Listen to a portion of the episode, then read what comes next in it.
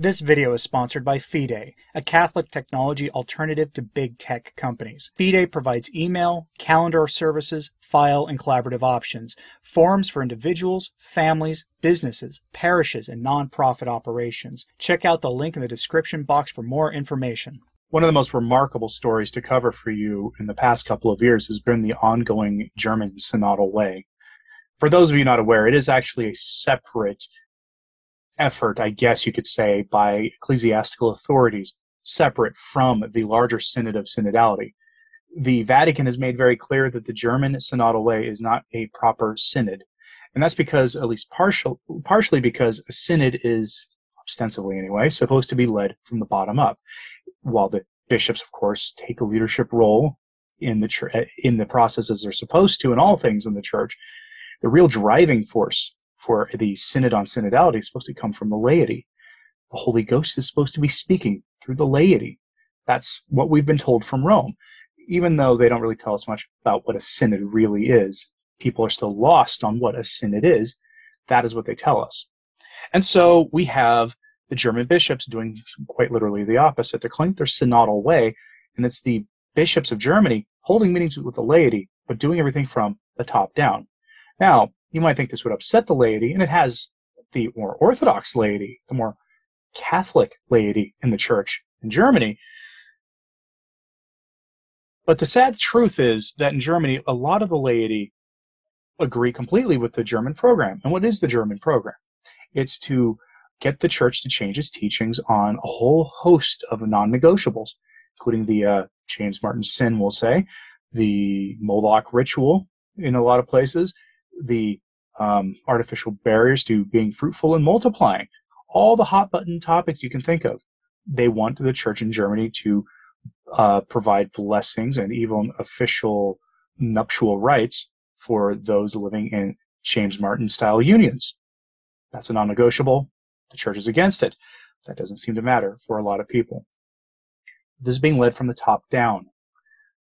And there you, an interested priest or an interested bishop or theologian could, and in many cases has written letters focused on one or more of these errors. And because there are so many errors, there could you could write you could spend a you could write a book practically correcting the errors the German synodal way.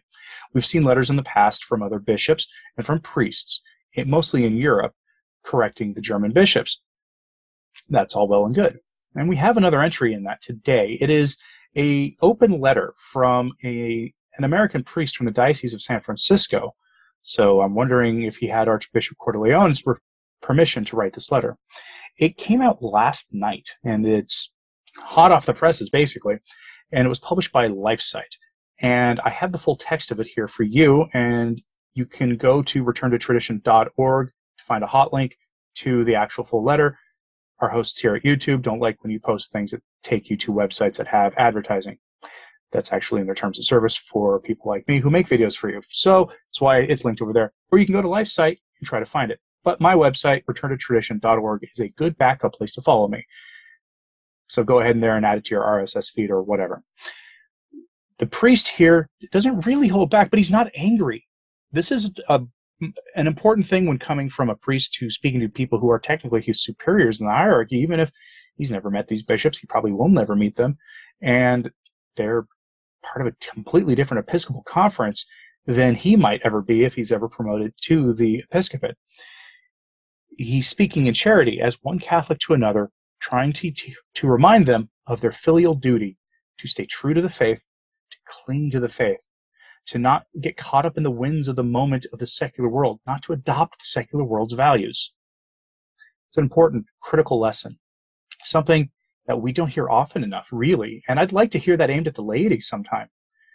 Regardless of whatever wing of the church you're on, from the modernist wing to the most rigid of trad wing like me, it's easy to really get caught up in the winds of secular values. It's very easy to almost find a way to shoehorn those into the faith.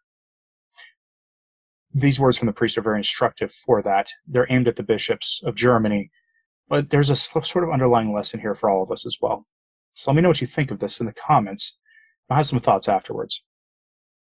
Dated December 8th, 2022. The letter to the bishops of the Catholic Church of Germany. Greetings in our Lord Jesus. I wish you, successors of the apostles, and all the faithful of Germany, many blessings during this Advent season. As a way of introducing this correspondence, I begin by presenting St. Paul's words from the 15th chapter of his letter to the Romans, which happens to be one of the Mass readings during Advent. Here we are urged, quote, May the God of endurance and encouragement grant you to think in harmony with one another, in keeping with Christ Jesus, that with one accord you may with one voice glorify the God and Father of our Lord Jesus Christ. As we attentively listen to this message from the great St. Paul, we are reminded that we have a duty always and everywhere to keep with Christ Jesus, so that we may, with one voice, glorify the God and Father of our Lord Jesus Christ.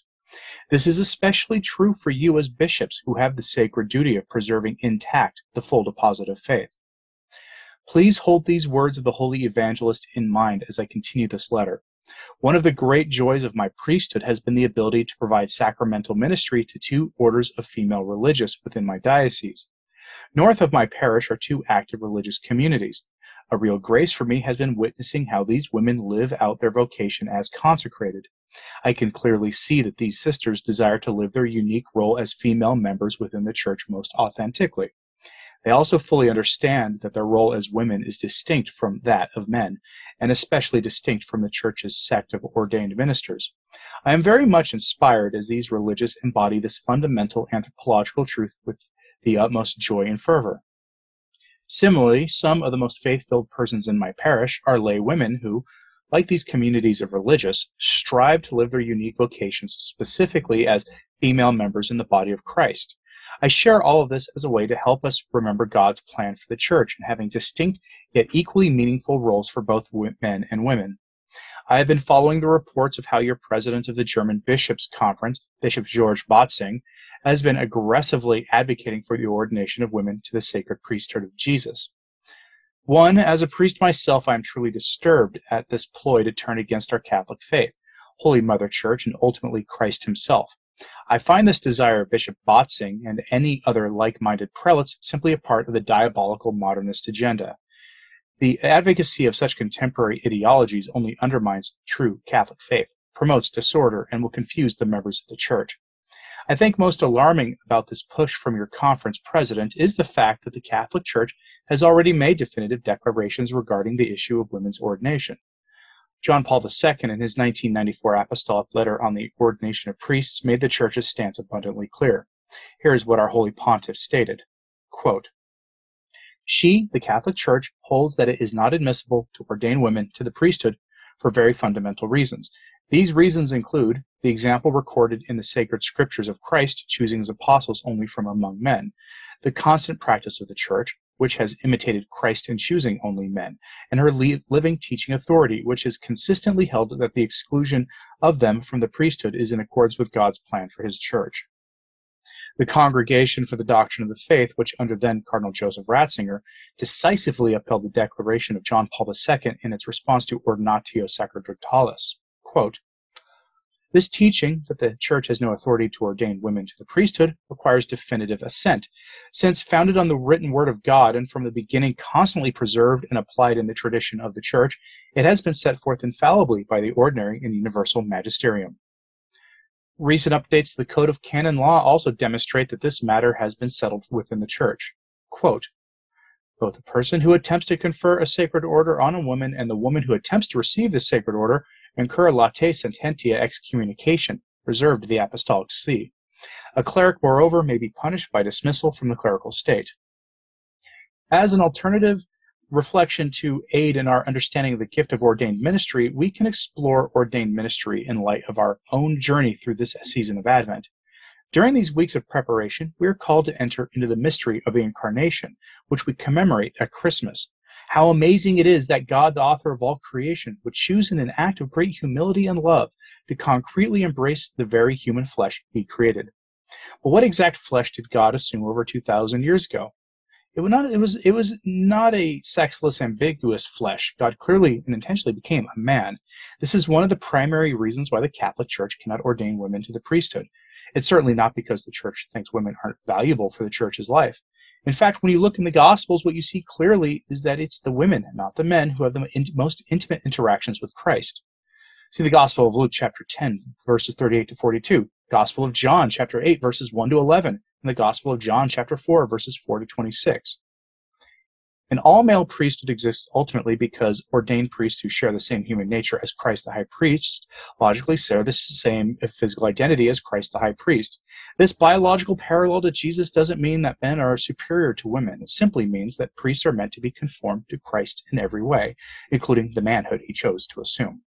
And so, my brothers, I vehemently urge you in the words of St. Paul to keep with Christ in regards to the church's teaching about ordination. Remember the day of your own ordination to the priesthood, and how you made the promise to, quote, exercise the ministry of the word worthily and wisely, preaching the gospel and teaching the Catholic faith.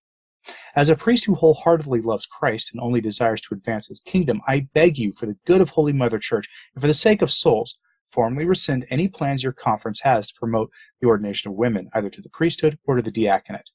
Also, beg God for mercy, as I will, for his this heinous agenda which pains the most sacred heart of Jesus and the Immaculate Heart of Mary. Be assured of my prayers. Respectfully yours in Christ Jesus, Father, T- Father Tyler Johnson, a priest of the United States. In the letter to the bishops, the priest speaks a language that they should understand. No, not scripture. Of course they should understand that.